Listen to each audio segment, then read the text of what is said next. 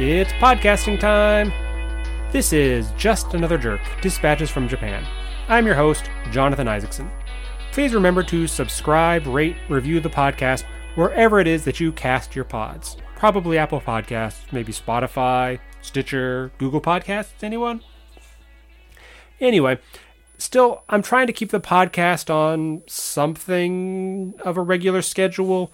Probably not every week, but maybe every other week or so. Today, let's talk about medicine and healthcare and the way insurance works in Japan. I've been thinking about this because in the past couple of weeks, the whole family has been to the dentist. I have been to the doctor. I mean, no one is in any sort of danger or anything. I mean, yes, the coronavirus is still going around here in Japan, but the country has been able to keep it at kind of a manageable level. There has been a cluster at a Kyabakura, which is uh, it's a type of bar where young women employees are paid to engage the customers in conversation. And yes, there are versions with young, attractive men as well. Um, but anyway, that's kind of another topic. But yeah, apparently a whole gaggle of folks, like got 50 people or so, have caught the Rona at this bar. And what I have seen, kind of off the record kind of reporting that the prefecture and the city they're having a bit of a problem trying to do all the contact tracing. Um, but you know still that's it's still a fairly small number especially when you compare it to a place like the us but you know we're getting off topic. None of us here in the house me my wife the cats our kid no one has caught the rona. We're all safe my doctor's visit was just a routine check in to get a prescription refilled. The dentist trips, uh, daughter, she's getting her de- teeth cleaned. My wife had her wisdom tooth taken out. I had a wisdom tooth checked, and it's probably going to have to come out too. Um, it's been way too long since I've been to a dentist, but you know, whatever. Uh, but yeah, everything, all that I mentioned, was extremely affordable. You might even say some of it was cheap. I mean, seriously my wife's wisdom tooth surgery, something like 2,000 yen. So, what, 20 bucks to take out? I mean, yes, there is insurance, but I mean, isn't that how medical insurance is supposed to work? So, let's first talk a little bit about the way Japan's healthcare system is set up, and then I'll give you some anecdotes about how it has worked in my life. So, Japan has universal health insurance. It's a bit more complicated than a simple single payer plan. There are some people, me and my family included, who have coverage through work.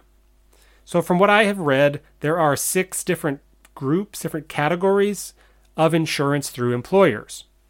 So, being employed full time at a private university, I'm covered by the Private School and Teachers Employees Mutual Aid Association insurance there are other divisions for like local public workers, so people who work in city hall, national public workers, so anyone who works in any office that is under the direct control of the national government. You know, I would presume that also includes national universities.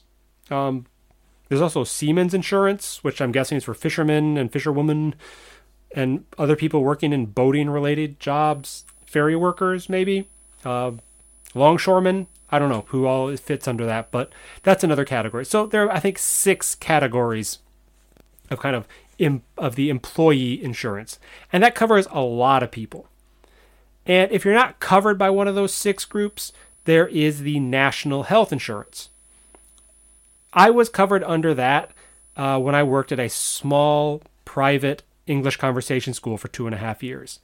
So the whole system, it's not as simple as the government runs all the insurance sort of setup. It's it's there is no NHS.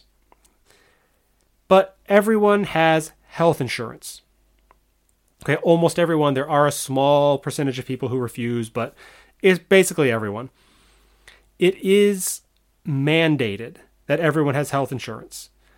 There's no penalty for not taking it, but this is Japan, so there doesn't really need to be. So the vast majority of people have their health insurance the costs are scaled to the person's income. So it varies from person to person how much they are paying, but the coverage is the same. So everyone pays 30% of doctors' fees and prescription medicine costs. Uh, well, I, should, I shouldn't say everyone, the majority of people. The percentage goes down as you get older, so the the elderly, the, the senior citizens only pay 10% of medical fees. Now, there's also supplemental insurance to cover things above and beyond. And from what my wife tells me, almost everyone carries supplemental insurance. I mean, we here, we, we my family, we do have policies. Um, and I guess they're a good idea. I mean, I'll talk a little bit, a little bit more about that later.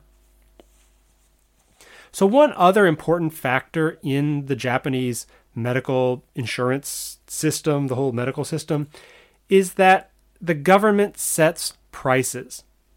Hospitals and clinics are told how much the maximum they can charge for a service or procedure is. I mean, I think they're allowed to charge less, though I'm not certain about that, but they cannot charge more than the government mandated cost. I mean, there's a fairly detailed Wikipedia article about healthcare system in Japan. Um, that's, that's that's what it's called, healthcare system in Japan. Um, and from what I've read of it, it's more or less accurate so far as I can tell. I mean, Wikipedia, so disclaimers, a lot, a lot, a lot, all that. I mean, Wikipedia isn't as bad as it's often made out to be. I mean, sure, yes, there are inaccuracies, but for a rough overview of basic topics, Wikipedia is actually an okay, decent source just to get your baseline knowledge. Um, but yeah, if you want more details about Japan's healthcare system, have a look at Wikipedia. What I want to do now is talk a little bit about my experience with the system because having lived here for something like 16 years and having had various injuries, other happenings, regular checkups, medicine, and whatnot, you know, medicine. I've been taking this medicine every day for more than 20 years. Um, I mean, there's a birth, all sorts of various other things. You know, I've had a lot of different experiences with a lot of different doctors, different institutions, and overall, the experiences have been mostly positive. Now, let me say up front that I've had at least some Japanese language ability from the time that I arrived here. So I've always been able to communicate at least somewhat with my doctors and nurses in their first language, you know. And that makes a difference because a lot of the places I have lived haven't been the most cosmopolitan locations within Japan. I mean, Kisakata, the first place I lived, this little rural town on the coast of Aki, in the Akita Sea of Japan coast. There's not a lot of English speakers. You know, so speaking English has made a difference, but it has also meant sorry, not speaking English, speaking Japanese has made a difference. Speaking English you know, my I, I do actually my doctor now speaks English, but that's you know neither here here nor there at this point. Um, but speaking Japanese has also meant that when I did live in the Tokyo area, there was no need for me to search out the English speaking physicians and doctors.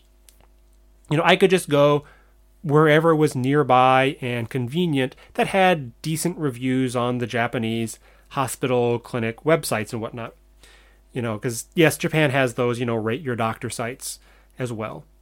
So speaking the language makes a difference.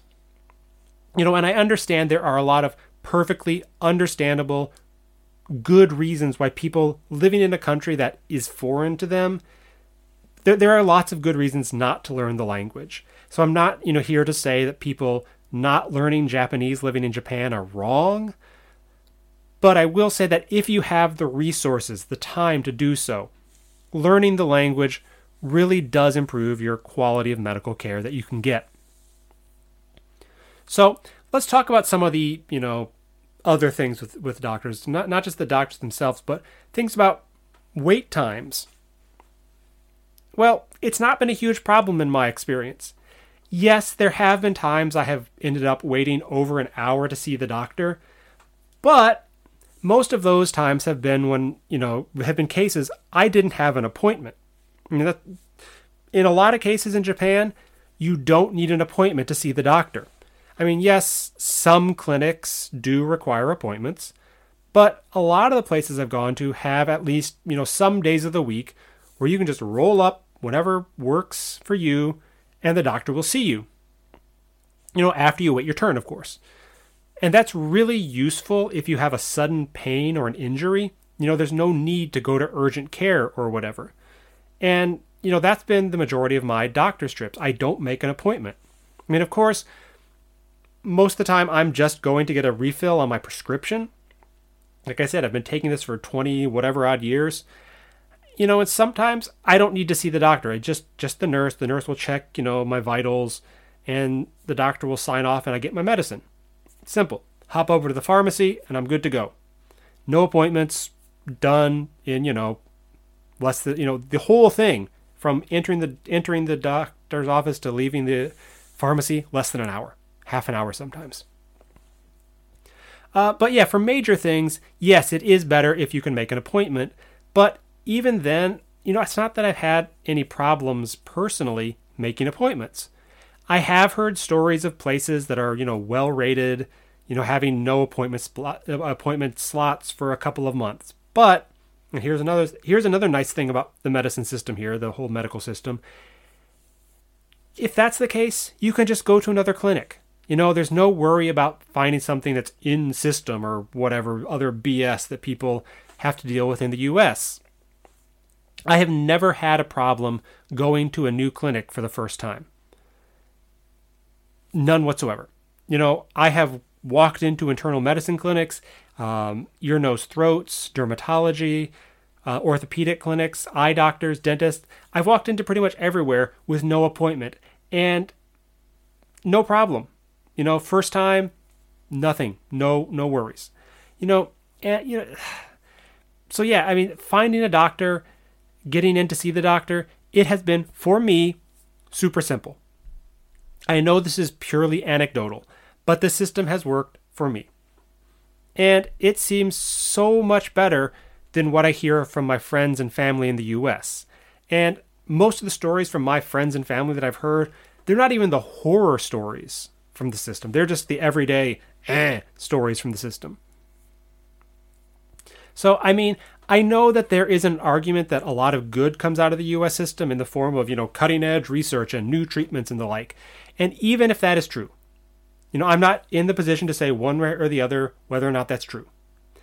Even if we grant that there are good parts to the US system, there is something fundamentally wrong with the system in the US that can produce so many horror stories. You know, people having to ration their insulin, people going bankrupt because they had a medical emergency.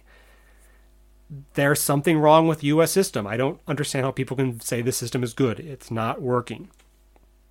Japan system, for me, for my family, one story, you know, just one case, it has worked. One more thing that, you know, Japan's government has done to kind of help families is make a lot of childhood medical checkups and immunizations and whatever free. Most of the time, when we take our daughter to the doctor for whatever, it doesn't cost us anything. Or if it does, it costs us, you know, a thousand yen, like, you know, 10 bucks US. You know, I know there's a lot of connection, you know, also to Japan's incredibly low birth rate, you know, encourage families to have kids by minimizing the, you know, or sometimes outright eliminating childhood medical expenses. So, I mean, yay for that. It makes having a kid cheaper because you don't have to worry about doctor's fees. You know, even when our daughter was born, the costs were pretty minimal, despite my wife and daughter staying in the hospital for about a week. Now, this wasn't due to any dangerous complications or whatever. In Japan, new mothers do tend to stay in the hospital at least five days which my wife actually, if you ask her, she was happy for that because it helped her recover a bit, you know, from giving birth to a kid before having to go home. Now, as I mentioned earlier, a lot of Japanese families carry some sort of supplemental insurance on top of their regular health insurance. And my family, no exception to that, you know, thanks to my wife. And I'm not exactly sure how the math worked, but if I remember correctly, our supplemental insurance paid us slightly more than the hospital bill for my wife and daughter's hospital stay when she was born. So that was cool. You know, I mean, the hospital bill itself wasn't all that much, you know, even, you know, with like, say, a, a week in the hospital, you know, but like I say, every procedure, every drug cost is regulated by the government. There is a maximum that the hospitals can charge. So, yeah, I guess supplemental insurance is worth it as it really does help offset, you know, those those long-term hospital stays or made from, you know, major surgeries and things. I mean, those two in Japan will almost assuredly come together.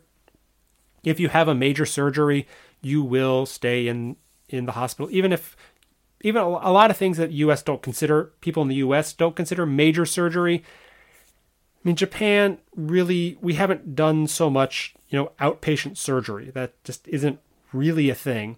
If they cut you open in any way, they're almost assuredly going to keep you at least overnight for observation to make sure nothing goes wrong. Again, this is something neither here nor there for my current discussion, but it's just a difference. You know, one last point I think, you know, that is worth talking about is something that you hear a lot when you move to Japan with regards to getting medicine from the doctor. And what you hear all the time is that, oh, Japanese doctors will give you tons of medicine, even if you just go in to the doctor with a bad cold or, you know, something like that. And I'll be honest, I actually haven't had that experience. Most of the time when I've gone to the doctor, I have gotten what I think is a reasonable amount of medicine. Now, I have known people who have gotten a lot of medicine from the doctor for a fairly simple sickness, something that in the US you might you might not even go to the doctor, but there are other reasons why you might not go. Maybe you don't have insurance, maybe whatever. But it's not as bad as I was led to believe. I mean, a lot of times I have gotten the, you know, use as needed painkillers when I go to the orthopedic doctor, you know, like my knee is killing me or whatever, because I've had a few knee problems. But usually I end up not needing the painkillers. But it's nice to have strong ish painkillers when your knee is just in pain. So, yeah, as I say, most of my experiences have been positive in Japan dealing with doctors and pharmacies and, you know, whatever, other healthcare professionals. And, you know, never, not once, have I had to call the medical insurance company. So, winning. And I guess that's where I'll end it today. Hopefully, like I say, I can keep this fairly regular schedule once every two weeks, kinda. Yeah, we'll see. No promises, but we'll see what we can do. Please make sure you subscribe wherever it is you get your podcasts. Make sure to rate us, rate us, rate me. Give give the podcast a review if you're feeling nice, and please share with a friend. And you can find the Twitter for this podcast at just another cast, all one word. You can get bite-sized nuggets of Japanese history over there. There's also a Facebook page. Um, search for Just Another Jerk podcast and like the page. You can get the history nuggets over there as well. Please send any email to just another jerk podcast at gmail.com. I'm always happy to get suggestions or requests. I haven't gotten any yet, but who knows? Fan mail? Anyone? Bueller? Bueller? No? Oh well. On that note, I'm out. Peace.